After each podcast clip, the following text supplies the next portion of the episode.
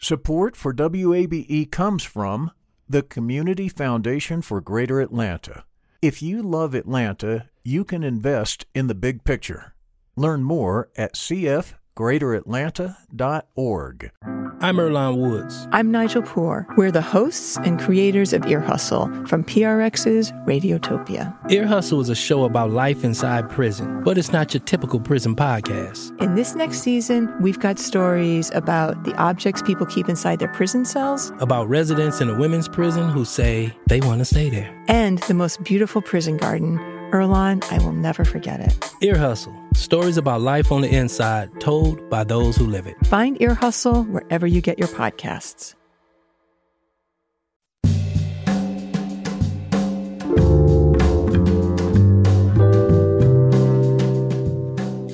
From WABE in Atlanta, welcome to this Tuesday edition of Closer Look. I'm back. Did you miss me? I'm Rose Scott. And a very happy new year to you all. As we say, let's kick it up for 2022. On today's program, the Georgia Resilience and Opportunity Fund. It's a guaranteed income program with a focus solely on women. We'll learn more about all of that and how this is aimed. The new pilot is aimed at reducing economic insecurity and wealth disparities. Also, how the state's largest hospital, Grady Memorial, right here in Atlanta, is coping with the surge of COVID-19 patients, fueled by what, of course, the highly transmissible Omicron variant of the coronavirus. All those community conversations are just ahead. But first, this. Atlanta, yes, has a new mayor. Andre Dickens was sworn in as the city's 61st mayor during a ceremony at Georgia Tech's Bobby Dodd Stadium Monday.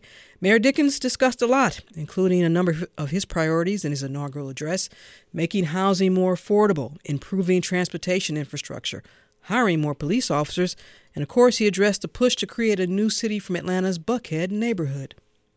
We don't need separate cities. I said we don't need separate cities. We must be one city with one bright future. I've told you before that I draw circles and I don't draw lines to divide us. And I'll tell you now that I don't want any lines dividing this great city. We need to believe in the power of drawing circles and coming together to move Atlanta, and I mean move all of Atlanta, to a brighter future. The newly elected members of Atlanta City Council were also sworn in Monday, after which they held a brief organizational meeting. Meanwhile, as mentioned, the latest wave of the COVID-19 pandemic, well, it shows little sign of slowing down here in Georgia. Now, the latest figures from the State Department of Public Health show the rolling average of newly confirmed infections is as high as it's ever been and has been trending sharply upward. Now, those figures are from last week. You may say, why? Well, the agency says a large amount of data overwhelmed its system, preventing the release of updated figures on Monday. And while case counts are up, COVID-19 hospitalizations in the state are still below where they were during the Delta wave, though that number is trending upward sharply. Also, MARTA customers take note because, well, MARTA is canceling select train trips due to a shortage of workers. The reason? What else? COVID-19. MARTA is advising customers to allow extra time to complete their trips. Dozens of bus trips have been canceled as well. Now, MARTA says they will keep all of these cancellations. They will let you know what's happening through its social media channels. And commuters can also sign up for automatic alerts on MARTA's website. And finally. And the Dogs have won the Orange Bowl and won the playoff semifinal and will head to the national championship game for the second time. And look at the rematch. It's the same one it was the first time. Georgia and Alabama will meet in Indianapolis, Indiana on January 10th for college football's big prize. Well, who you got? Georgia Bulldogs or the Alabama Crimson Tide? By the way, at this time, you can still get tickets for the national championship game between UGA and Alabama, ranging from $500 to just under $2,000 apiece. Or you could pay nothing and stay home like me, watch from your sofa or wherever. Order your favorite wings from your neighborhood eatery. By the way, producer Daniel Razel says lemon pepper wings, dry or wet, are the best. Daniel, I think you may have a point there. If you disagree, just email me, rose at wabe.org. This is Closer Look.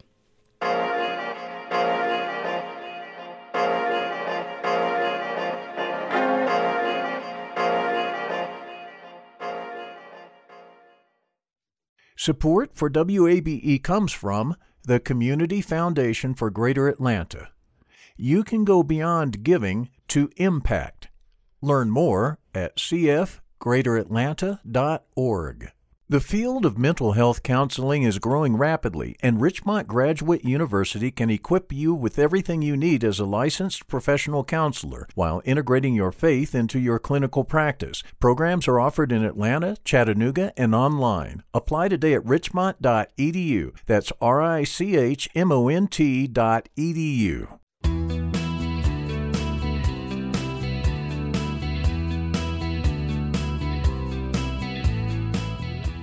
From WABE in Atlanta, you're listening to Closer Look. I'm Rose Scott. Before leaving office, then Atlanta Mayor Keisha Lance Bottoms announced a partnership with the Urban League of Greater Atlanta. Now, this was called the Launch Impact Income Mobility Program for Atlanta Community Transformation. It was the city's first wide guaranteed income pilot program open to low-income Atlantans. We'll have more on that program in an upcoming edition of Closer Look. The core of the concept, provide money to low-income households to help cover basic cost of living and also hopefully establish a path of financial security. It's estimated since 2018 there have been at least 20 guaranteed income pilot programs that have launched in the U.S. Now, families and individuals receiving anywhere from $300 to $1,000 a month. And depending on whom you ask, it has a lot of promises, and some, they say, it causes issues. But the Georgia Resilience and Opportunity Fund is set to launch here, but its focus will be on women. And joining me now to discuss more of this is Hope Wollensack, the Executive Director of the Georgia Resiliency and Opportunity Fund, and also Atlanta City Councilman Amir Farokhi. Thank you both for taking the time, and Happy New Year. Thank you, Rose. It's great to be with you, as always. Happy New Year to you, too. Hope, you with me? Yes, I'm here. Thank you so much for having us. Let's begin with you, Hope, because I gave a very generic explainer for typically how we define a guaranteed income program. Give our listeners a more detailed definition, if you will. Terrific. Thank you for asking. By guaranteed income, we mean recurring payments to members of a community for an ongoing period of time. So the GROW, or the Georgia Resilience and Opportunity Fund's In Her Hands program, will provide an average of $850 a month for 24 months to program participants in Atlanta, starting in the Old Fourth Ward neighborhood and soon to spread across in 2022 to sites across the state. So we're excited. It'll be one of the largest guaranteed income programs in the country, and certainly the largest focused on Black women. Yeah, we'll talk more about that in just a moment. Councilmember Amir Farokhi, you and I had a conversation not too long about this, where you were talking about this type of program coming to Atlanta, but I want to get your thoughts. Do you care to add anything about when we talk about income, these type of programs, and also follow up with what people tend to get wrong about a program like this? Yeah, thank you, Rose, and thank you for having Hope and I on your show today. I want to take a step back, if I can, just quickly. You know, I represent 6 neighborhoods on the city council, one of which is the Old Fourth Ward. Mm-hmm. That neighborhood, which I live in, and I think you live in as well, it's seen remarkable changes over the last 2 decades. And so the genesis of this work came from really observing that there's just a significant amount of entrenched poverty in the neighborhood. We have the largest community of Section 8, so housing assisted residents in the American South.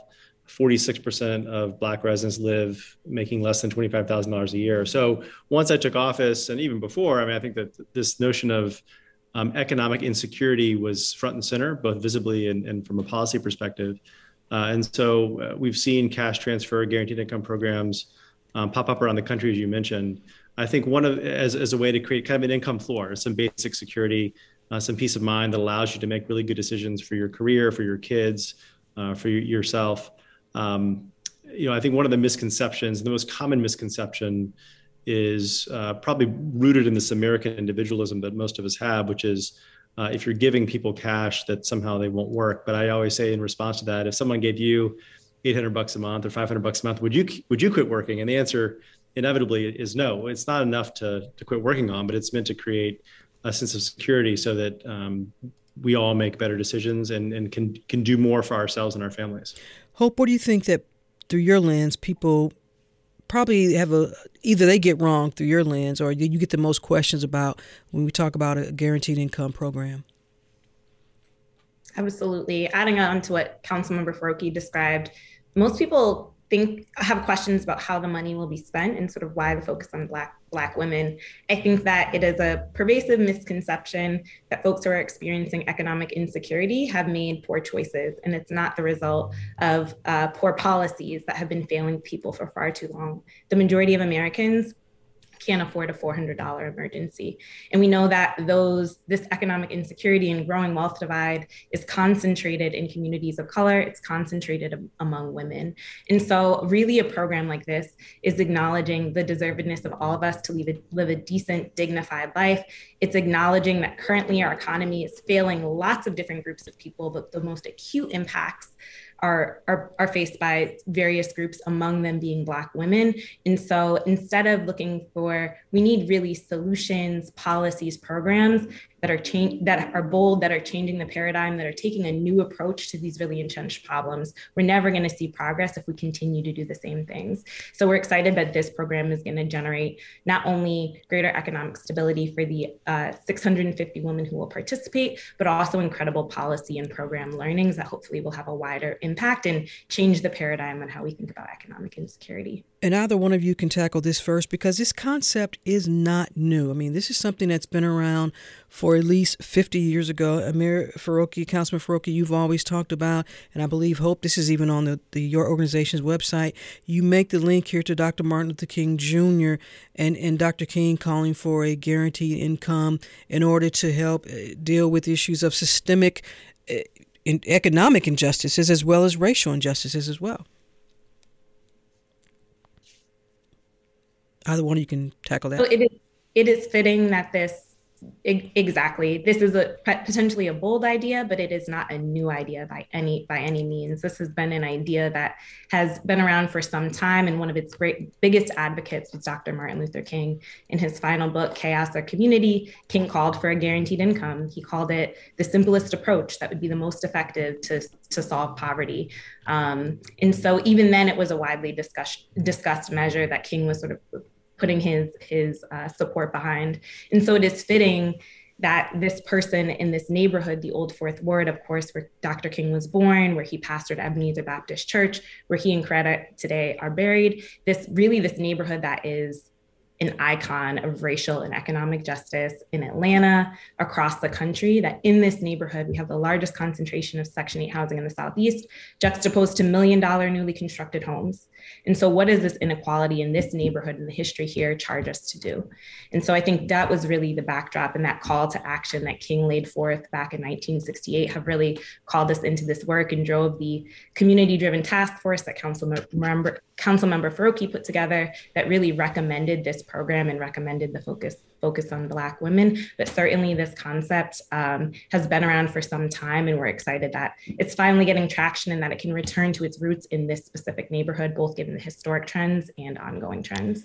Councilmember Farokhi, what's your response to someone says, well, how is this different from some type of welfare? And have you had that question before? Yeah, that's a great question, Rose. So what's interesting is that the concept of a guaranteed income or cash transfers finds support on both sides of the aisle, whether liberal or conservative, for various reasons. But, it's however you want to define it. I think for most of us, there's a common understanding that we all benefit when folks are doing well, when folks are able to pursue a career that they want to pursue. They're not running from job to job every 6 months, which creates stability and allows folks to take care of their children and their elders. We all benefit from that, whether you're in a vulnerable economic position or not. And so the notion of providing folks with an income floor, our most vulnerable residents and neighbors with an income floor, has enormous societal and economic impact for all of us. And so there's I think, an interest we should all have in making sure that the least of us, oftentimes generationally disadvantaged for a whole host of reasons that Hope hinted at earlier, is good for us all. And I will note, I think what's interesting is liberals support it because of, I think the kind of racial economic justice, kind of basic income security that I think a lot of folks believe in. And on the right, folks support it, and I don't always agree with this, but they support it as a substitution for a lot of the social programs that exist. And it's actually more efficient and less bureaucratic if you just give people cash rather than having a food stamp program or a housing program. Mm-hmm. And there's a robust debate as to whether it should be replace something like that or be supplemental. But all of that is rooted in this notion that we need a social safety net, because for too many Americans, no matter how hard you work, no matter how many jobs you have, it's harder and harder to make ends meet. And that's especially true for Black and brown Americans. And so this is a concept that is, again, not new. It's been around for centuries. You see countries and states have implemented some aspects of guaranteed income. And I thought early on is if we can't experiment with this at the local level, the most agile form of government, then we really aren't doing our work. And I will note there's no public dollars engaged in this program. All the funds for this program have been raised through private philanthropy and individuals, both locally and around the country. And that's what I want to get into, because Hope, with this In Her Hands, an initiative of the Grow Fund, you all, how much money have you all been able to raise? You said you're launching a $13 million guaranteed income program for Black women in Georgia. That's a lot of money. How much do you actually have? Yes. So great question. We've currently raised about 12 million. And so we're looking to close the gap on that final million. And we're excited that it will be one of the largest programs in the country, as I mentioned previously, and certainly the largest focused on Black women. Well, let's get into some questions here about the program, because why are you focusing solely on Black women? Absolutely. This largely came as a recommendation from the Old Fourth Ward Economic Security Task Force. When we began this work, we really were looking into the root causes of economic insecurity. And of course, it's pervasive, felt across many groups, not only in Atlanta, Metro Atlanta, but across the country. Metro Atlanta has the lowest economic mobility of any city in the country, some of the most entrenched inequalities, some of the most entrenched poverty rates. And yet, even among that, we saw that Black women were, because of systemically created inequalities, both historic and ongoing policy choices, Black women were really facing the brunt of that. And yet, in spite of that, we talk to Black women, we talk to members of the community. They're incredibly resilient and resourceful with what they have, but we've set up systematically created inequalities. So for example, Black women are on average paid 63 cents on the dollar. Mm-hmm. Compared to white men. They're twice as likely to live in poverty as compared to white women in Georgia. They face a really high risk of being stuck in poverty. And so guaranteed income could be a particularly powerful tool to combat some of these wealth and wage inequalities and provide an income floor for a community that for far too long policies have really marginalized and skipped over this group.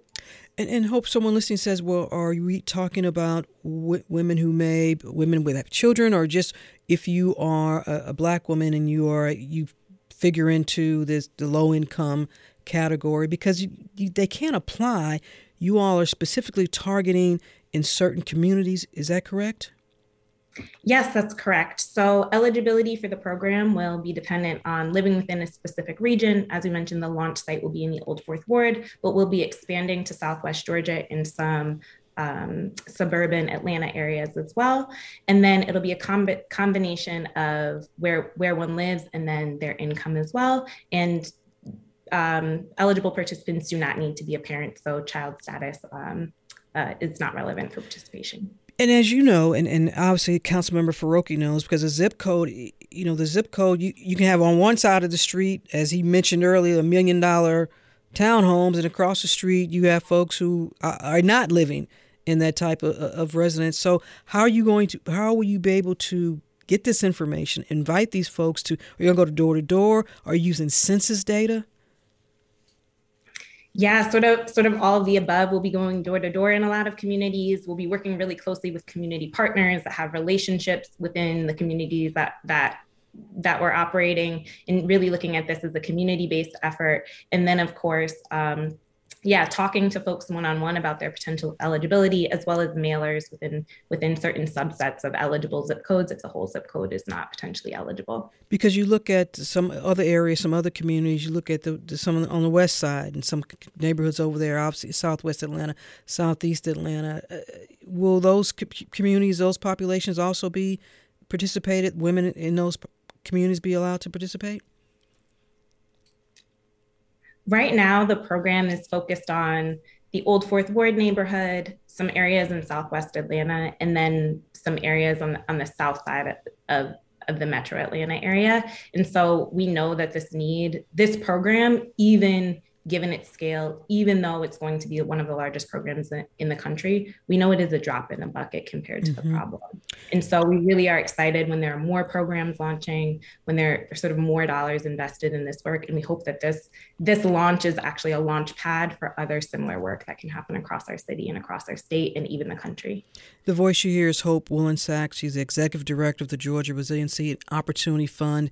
And I'm also joined by Atlanta City Councilman Amir Farokhi. And we're talking about guaranteed income program. And Hope, I want to stay with you for a moment because I think a lot of listeners have questions here because I get the emails. How do you determine, what metrics do you use to determine how effective this is doing in terms of helping? In this case, we're talking about Black women. And obviously, are you asking them to provide how they're spending the money? How do you determine how much a woman will get? I think those are fair questions. Yeah, absolutely. So the program design itself, the $850 a month on average, in addition to the 24-month duration of the program, was designed in coalition with community members themselves. And so we both did a ton of research on an amount that would be significant enough to hopefully help move the needle, substantially increase folks' income, and also was something that we could feasibly make happen. And so the $850 a month in 24 months, the duration of the program was really developed in coalition with community members. And we know lots of programs across the country are doing 12 months. We're super excited to be able to do 24 months, knowing that doubling that length of time will just hopefully increase one's economic stability. And so that's how the program design was really developed. And we think it's very important that community members themselves have a say in those most impacted by the problem should have the most power over those solutions. So that is a huge component of this work and in our program design and even the recommendation for a guaranteed income program itself. In terms of the policy, in terms of the learnings from this program, we're interested in a bunch of different things, from economic, financial stability or volatility. How does this help people smooth their income over time? And how does the smoother income help to improve any number of outcomes? We know it is really hard to plan for one's future, to plan even midterm goals when you are constantly worried about how you're going to pay rent and put food on the table. Mm-hmm. And on top of that, oftentimes managing multiple jobs. And so we're really interested in financial stability and volatility. We're interested in emotional well-being, physical well-being, not only for program participants, but their families and communities. Individuals often experience cash shortfalls. Those have ripple effects across entire family units, entire communities, even entire zip codes. So we're also interested in investment in children, agency over the program participants' future, and even sort of civic and community engagement. If one has more time, are they able to be more engaged in their community? Finally, how will program participants spend the money? We won't be Program participants are free to spend the money how they know is best and to meet the needs of their life. We know people are masters of their own experience. And so program participants really, this is meant to give the agility and flexibility for participants to really spend the cash how they know is best and how is going to help best them move forward. But how will you collect that information? Are you going to ask them to volunteer how this extra $850 has been, which is the average you just mentioned, has been helping them? Because I imagine you need to have some sort of information that you all can use to assess the effectiveness of this. Yeah, we have an incredible evaluation team at Appalachian State University led by Leah Hamilton, who is going to lead the evaluation on the components that we just measured. Participation in that evaluation is completely voluntary for program participants. This program is truly no strings attached. So if they choose to participate in the evaluation and in those surveys and interviews, that is completely up to them. And then on the back end, we'd ask folks to maybe self-report. But we also, this program, some of the core principles are based on agency, trust, and the dignity of the individual that sure. Right now, folks who are receiving any type of assistance usually live under pretty strict guidelines and pretty heavy surveillance that actually make it tougher to get ahead. And so we want to make sure that our program doesn't perpetuate any of that and actually works to debunk a lot of it and respects people's agency and humanity in the process. Councilman Farokhi, any concerns that you have about this program or something that you are looking personally, or even as a council member here, because this is your district, what are you hoping to get back from to see how effective this program is? Yeah, so look, I think there are no concerns on my part. I think I'm insatiably curious about this, which is why we, I think, pushed the task force, and the task force made this recommendation, and then we launched this nonprofit that Hope is leading with really boldness and excellence. I think for me as a city council member, the reality is that from a policy perspective, it's very, very difficult, if not impossible, for cities to fund these types of programs at scale, given the need. And so what we're hoping is through this process and the learnings that come out of it, that they begin to, and we'll work with other nonprofits and others to kind of push this, assuming there's useful learnings, but that we are able to influence state and federal policymakers to consider cash transfer programs as one of the best interventions we can have to stabilize communities and individuals and I guess, mitigate any generational income inequality and insecurity. So I think that, a lot of us have experienced over the last years a cash transfer from the U.S. government as a result of the COVID pandemic. And so I think the mindset and kind of broader public acceptability of cash transfer payment is not as foreign as it was a few years ago. Residents of Alaska get a cash transfer a year from their oil revenue. This is not some far-flung radical idea. It's actually a well-proven approach, but we want to try it for what's our most vulnerable residents in Atlanta and take the learnings from that and hopefully influence state and federal policy so that we see more cash transfer programs as a way to strengthen our society. Hope, let me ask you this. What other cities or communities around the nation have you all looked at, or can you even talk about here, where folks can look up and research and say, okay, I get it. Here's something that has worked in the past or is working for another city? Yeah, Stockton, California ran a guaranteed income program providing $500 a month. Their program just recently concluded earlier at the end of 2021. A lot of their preliminary findings are already out and the results are very encouraging. Magnolia Mothers Trust in Jackson, Mississippi also has a program focused on Black women, which has also seen really incredible results, not only in the lives of the program participants, but their families and children. And there are a number of other programs across the country, but principally those two, I think, are some of the ones where the results are already out. Many have launched, not as many have results quite yet. So those two are ones to definitely look at. The one you mentioned in Stockton, which was Stockton Seed program, and I read where part of the results revealed that those who were participating were, as they put it, quote, twice as likely to find full-time work compared to those who weren't. And also folks indicated they were better able to handle emergency expenses. And I think you mentioned that the reports we've heard now for a couple of years that many of us don't have $400 for an emergency right on hand if something happens. So the Stockton Seed program is indeed one that you could point to. As we wrap up, let me get your thoughts on this, because if cities are doing this, just cities and counties, what would it say if there was something like this in terms of universal? I know that Andrew Yang, former presidential candidate, has launched what he thinks. He had talked about that, what was it, $1,000 a month, something like that. What does it say to you to the success of these programs that maybe if there was a more national for everyone to take advantage of who's eligible, what do you think the outcomes would be? Hope, I'll start with you. Yeah, absolutely. And you're right that so many cities across the country have really embarked on this work, which is one of the reasons we're so excited to have a statewide program, because we know that cash and cash transfers is one of the most studied anti-poverty interventions globally. There are over 300 studies about cash transfers, and they undoubtedly move the needle on employment, food security, mental health, physical health. They undoubtedly, these are not questions that exist anymore. Mm-hmm. Really, where there is room to grow is in the US, what does this look like in a variety of contexts? How do different amounts of cash change certain outcomes? And how do some of the most economically marginalized and systematically vulnerable communities, how does cash really impact those communities? Those are the remaining questions that we have. And so we're very excited that our program will be statewide. There'll be a heavy emphasis on rural communities in Southwest Georgia. And so we hope that this program will really have incredible learnings for across the country on what a program with a wider reach that's maybe less targeted, maybe universal, under certain income thresholds would look like in this country. And so I think we're still in the phase of what does that program look like? What would be the best way to design it? What would the focus of that program be? And we're excited that this program in Georgia will be home to continuing leading this work through this program.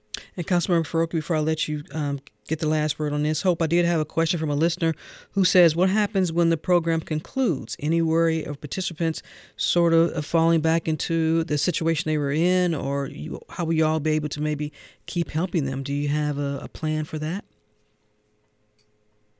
Yeah, we in the last 6 months of the program, well, first, most programs from across the country, what we've seen overwhelmingly is that even in a 12-month program, folks are able to take advantage of all types of resources to essentially within the duration of the program, figure out ways to reach greater economic stability. So by and large, program participants at the end of the program typically are better off, both from the program itself, but also the secondary resources they're able to access. Maybe they were able to secure a better, more reliable car that helped them transition into better, higher paying employment. Maybe they were able to transition to just have one job that's now higher paying. They may be able to go back to school, start a business. All of these things are things that we anticipate program participants will do during this, and that the vast majority will actually be better economically off at the end of this program. In addition to that, and our program is 24 months, not just 12. So it's one of the longest running programs. In addition to that, as the program is concluding, we will certainly be in great communication with each of the participants around the end of the program and doing everything we can to connect them to resources to ensure that they really have everything they need to be successful as they're transitioning out. And Councilmember Farokhi, what does this mean in terms of if there was a universal or national program, a guaranteed income program that all those who are eligible could take part in? And what do you think that looks like? Yeah, look, I think Andrew Yang obviously brought this to the forefront through his presidential campaign. I think the differentiating angle here is a realization that, you know, money is whether it's finite or not is up for debate, but it's scarce, right? And so if we're going to allocate public funds or even private funds for a guaranteed income or cash transfer program, they should probably be directed first and foremost for those who are in greatest need, versus every single American, whether you're making $5 million a year or $5,000 a year, getting that $1,000. His approach and a universal basic income is often coined is a fair one. And as things continue to get automated and jobs change, I think we'll see enormous shifts in the labor market that create vulnerability that may not exist today. And so the idea of a basic income for folks will be on the radar and on the public policy kitchen table, I think, for some time to come. But my personal opinion is that if we're going to do cash transfers, we should be using those scarce dollars for those who are most vulnerable. Well said. Hope. I started to call you Hope. Atlanta City Councilmember Amir Farokhi. I was also joined by Hope Wollensack, the Executive Director of the Georgia Resiliency and Opportunity Fund. We've been talking about a guaranteed income program. Thank you both for taking the time. I really appreciate it. Thank you. Let us know how the program is progressing, please. Thank you, Rose. Thank you.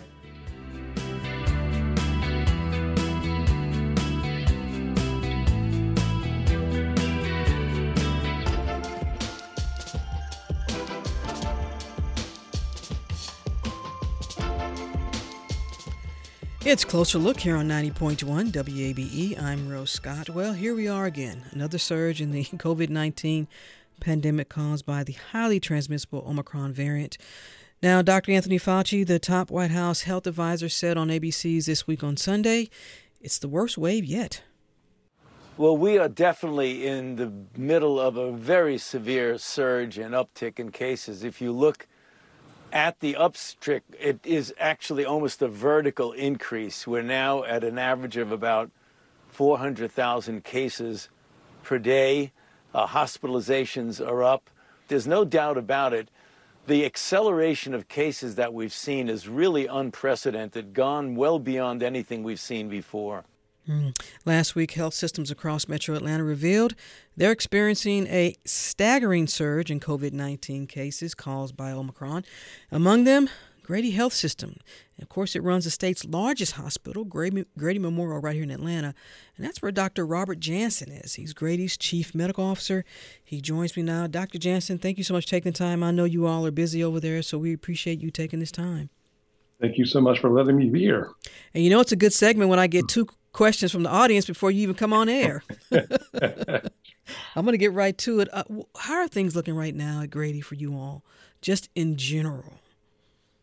So, you know, as I was listening to Dr. Fauci, I was thinking that doesn't tell the story. Mm-hmm. When you hear vertical rise in cases, it really doesn't paint the picture of what we're seeing, which is an emergency room that is filled with patients that are on stretchers in hallways. Every nook and cranny is occupied, a waiting room that is filled with patients waiting to be seen, mm-hmm. And a hospital that's full, that is already stretched to its limit.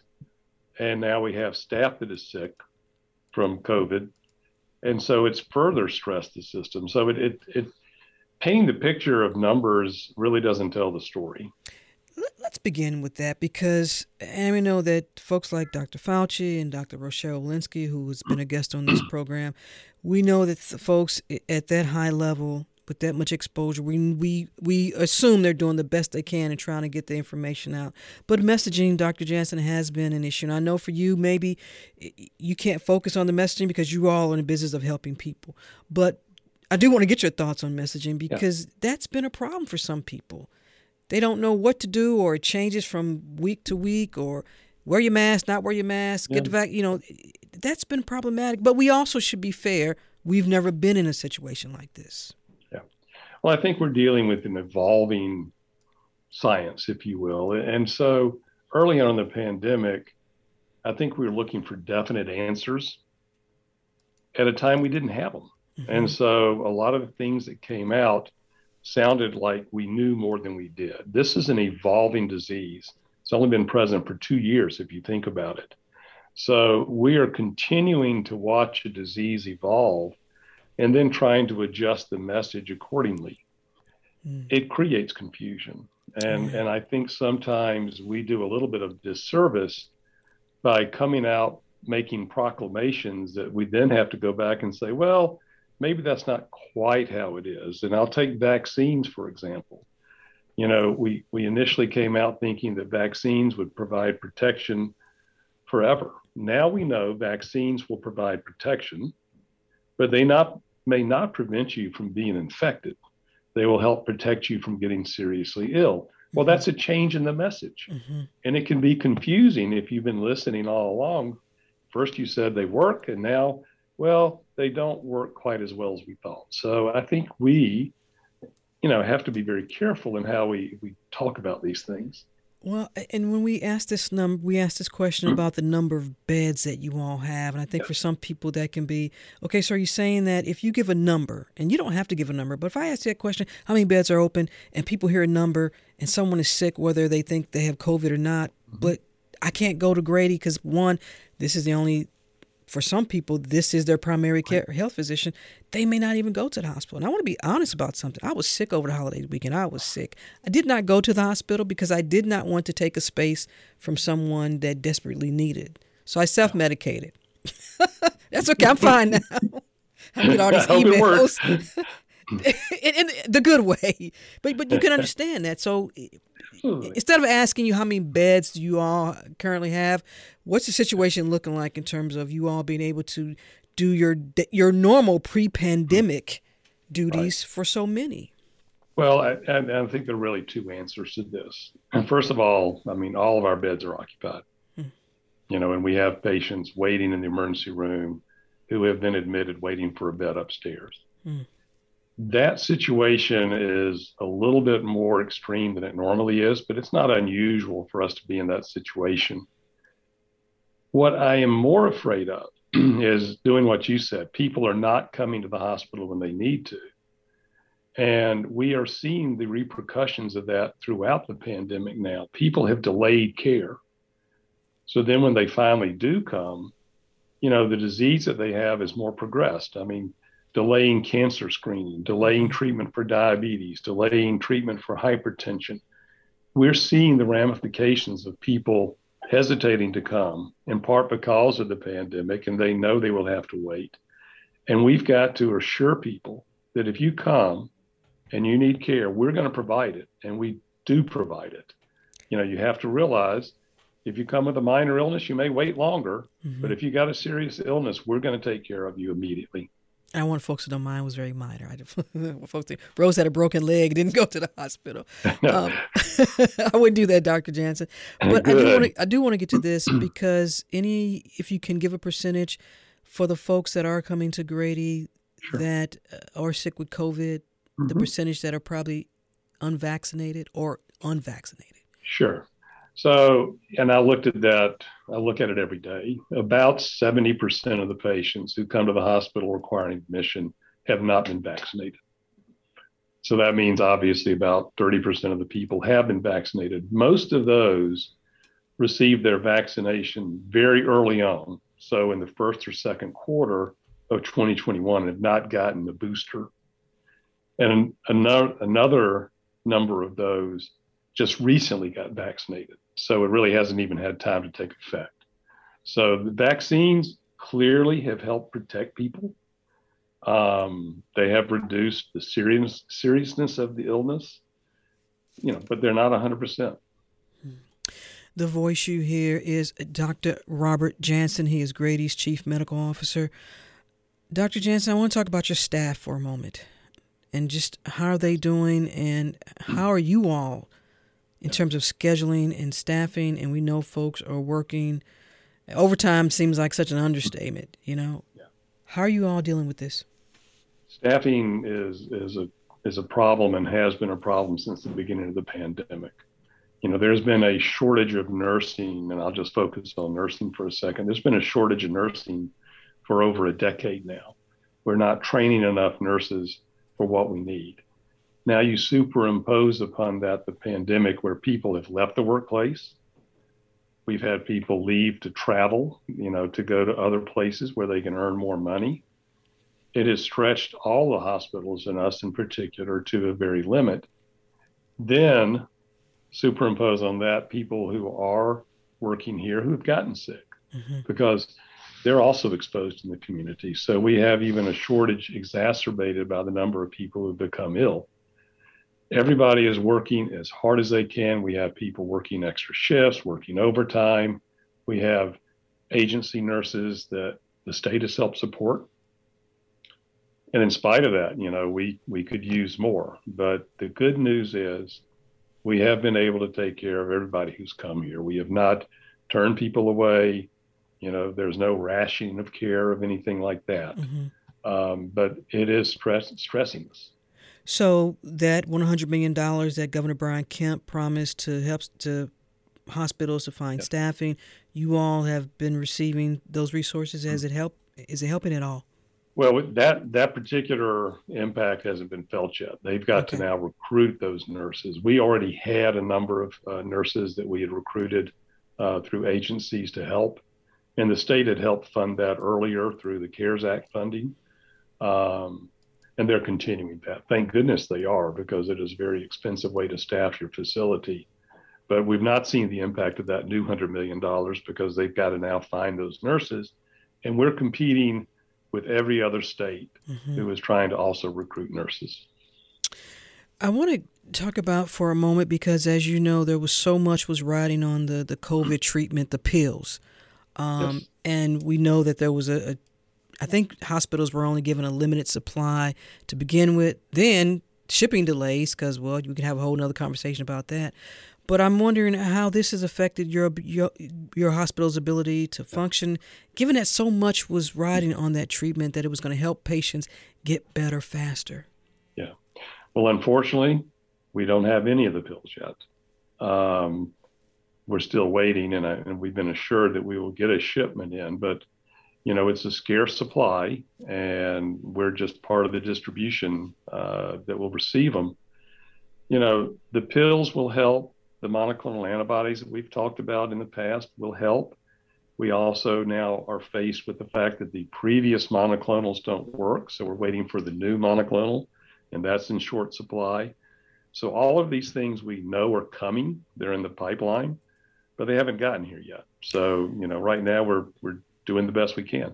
Well, I want to focus on that for a moment, because it sounds great when you hear, whether it's our governor or any other governor or any, or in Washington, someone saying we're going to send all this help to the states. Can you pick up the phone and say, Governor Kemp, can you expedite this? We can, and we have, but the state hasn't gotten their supply. Okay, you know, so you know, when you announce a new treatment, a new pill, everybody's excited, but you've got to get it in distribution. And when you announce it before it's distributed, you create this expectation that we can't fill. I have another question here from a listener who says, are we going to see a weakening in the severity of variants like we have with Omicron because of the number of vaccinated individuals, or is it the nature of variants to not be as lethal or potent as the original virus over time? Good question. Well, our listeners are, they on it, aren't they? Well, I tell you what, that's a tough question. I know. I wish I had a crystal ball to answer that, because we don't know what's going to happen. Yeah. That's part of the problem. We've been very forthcoming with saying we know this and we don't. The variants that evolve, which is the natural history of viruses, will be either more or less virulent, depending on what that variant looks like. Omicron is a little bit unique because it is so easily transmitted. It is transmissible as like measles. For those people who remember measles, if you were in a room with somebody with measles, you caught the measles. Mm-hmm. That's how Omicron is. We are very fortunate that it is not quite as serious with regards to the illness it causes. If it were on the scale of a Delta or some of the other variants, you know, this would be, we would all be overwhelmed. We would not be able to take care of people. Fortunately, Omicron is not as virulent. It is transmissible, but we'll have to wait to see what the next variant is. Speaking of waiting to see, and I've asked this question so many times, I feel now, for the last 2 years, when we talk about what this pandemic, what this virus, in terms of amplifying all the inequities and disparities, and here we go, the gaps that exist in so many sectors within our lives. But obviously when we talk about healthcare and then public policy related to that healthcare, and Dr. Jansen, you know this isn't lost on you. You're right there in the trenches, you know.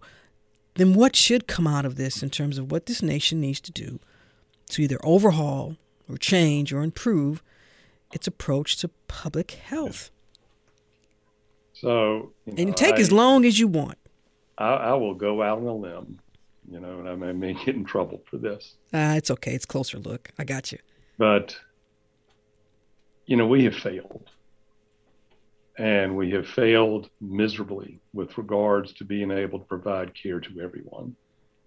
And I think that is one of our obligations as a society, is to be able to provide health care to anyone and everyone, not just those who have insurance. That has come out so strongly during this pandemic, where you have disadvantaged people who don't have access to health care. They don't have access to insurance.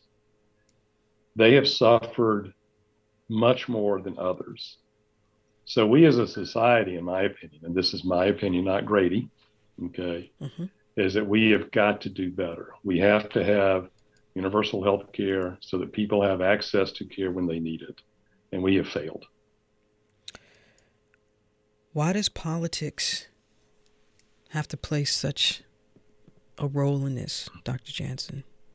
Boy, I wish I could answer that. And you know, thank goodness you can already tell I'm not a politician. You know, we're an interesting country. We're an interesting society. We're so heterogeneous, and it's so hard to get people to come together and work together. I think we can. I think we can all agree on things, and we can do that. But it is difficult to do because everybody comes at it from their own viewpoint. My viewpoint, I just said, and I'm sure that other people wouldn't share that. When you're walking around, Grady, And I know you do, and I know you're talking to your staff, and maybe you even have an opportunity to talk to patients, or I'm sure you're observing, and then you're just taking all this in. As you wrap up, Dr. Jansen, what's going through your mind? You know, what I'm struck by is the continued spirit of our staff, you know, our nurses, our physicians, everyone. They are so committed to taking care of people who come here. And it is overwhelming. In spite of what seemingly is a desperate situation, they're discouraged at times, they're overworked, they're underappreciated.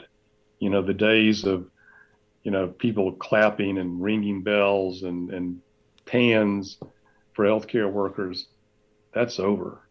You know, so now people, they're just doing their jobs. And I am constantly struck by the commitment, the dedication that they have, and the fact they come back day in and day out and keep doing it.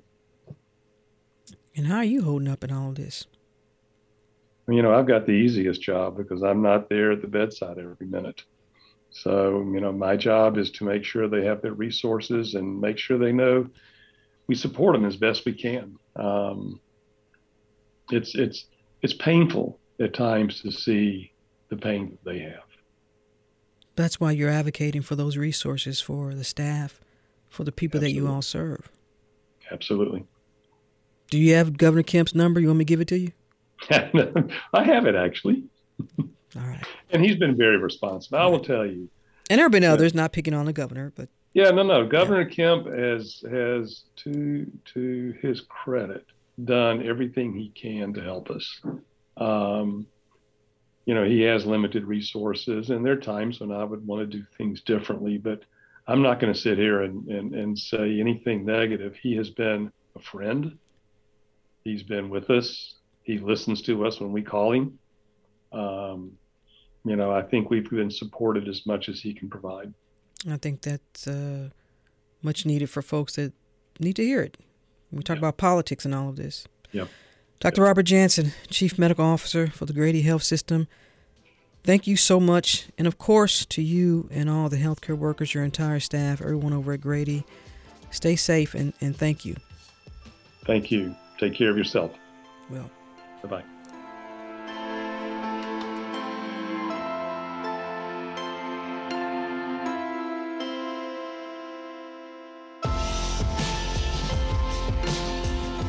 And that's it for this edition of Closer Look. Sam Whitehead is our senior producer. Our editors are Janine Etter, LaShawn Hudson, and Daniel Razel.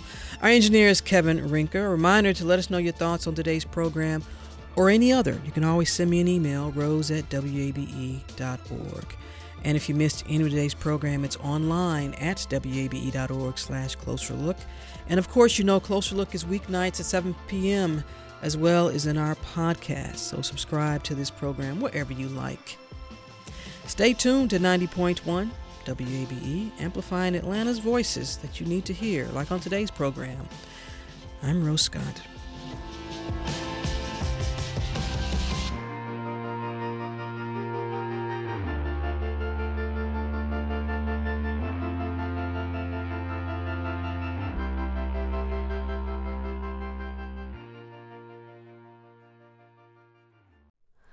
Hi, it's Terry Gross, the host of Fresh Air. We bring you in-depth, long-form interviews with actors, directors, musicians, authors, journalists, and more. Listen to our Peabody Award-winning Fresh Air podcast from WHYY and NPR. The Gold Dome Scramble podcast is now Plugged In, a WABE Politics podcast. New name, same on-the-ground reporting from us. WABE Politics reporters Sam Greenglass and Raul Bally. We'll cover local, state, and national politics as we talk to politicians and voters to break down each week's biggest headlines. New episodes drop on Fridays. Listen and subscribe at WABE.org or your favorite podcast platform. WABE.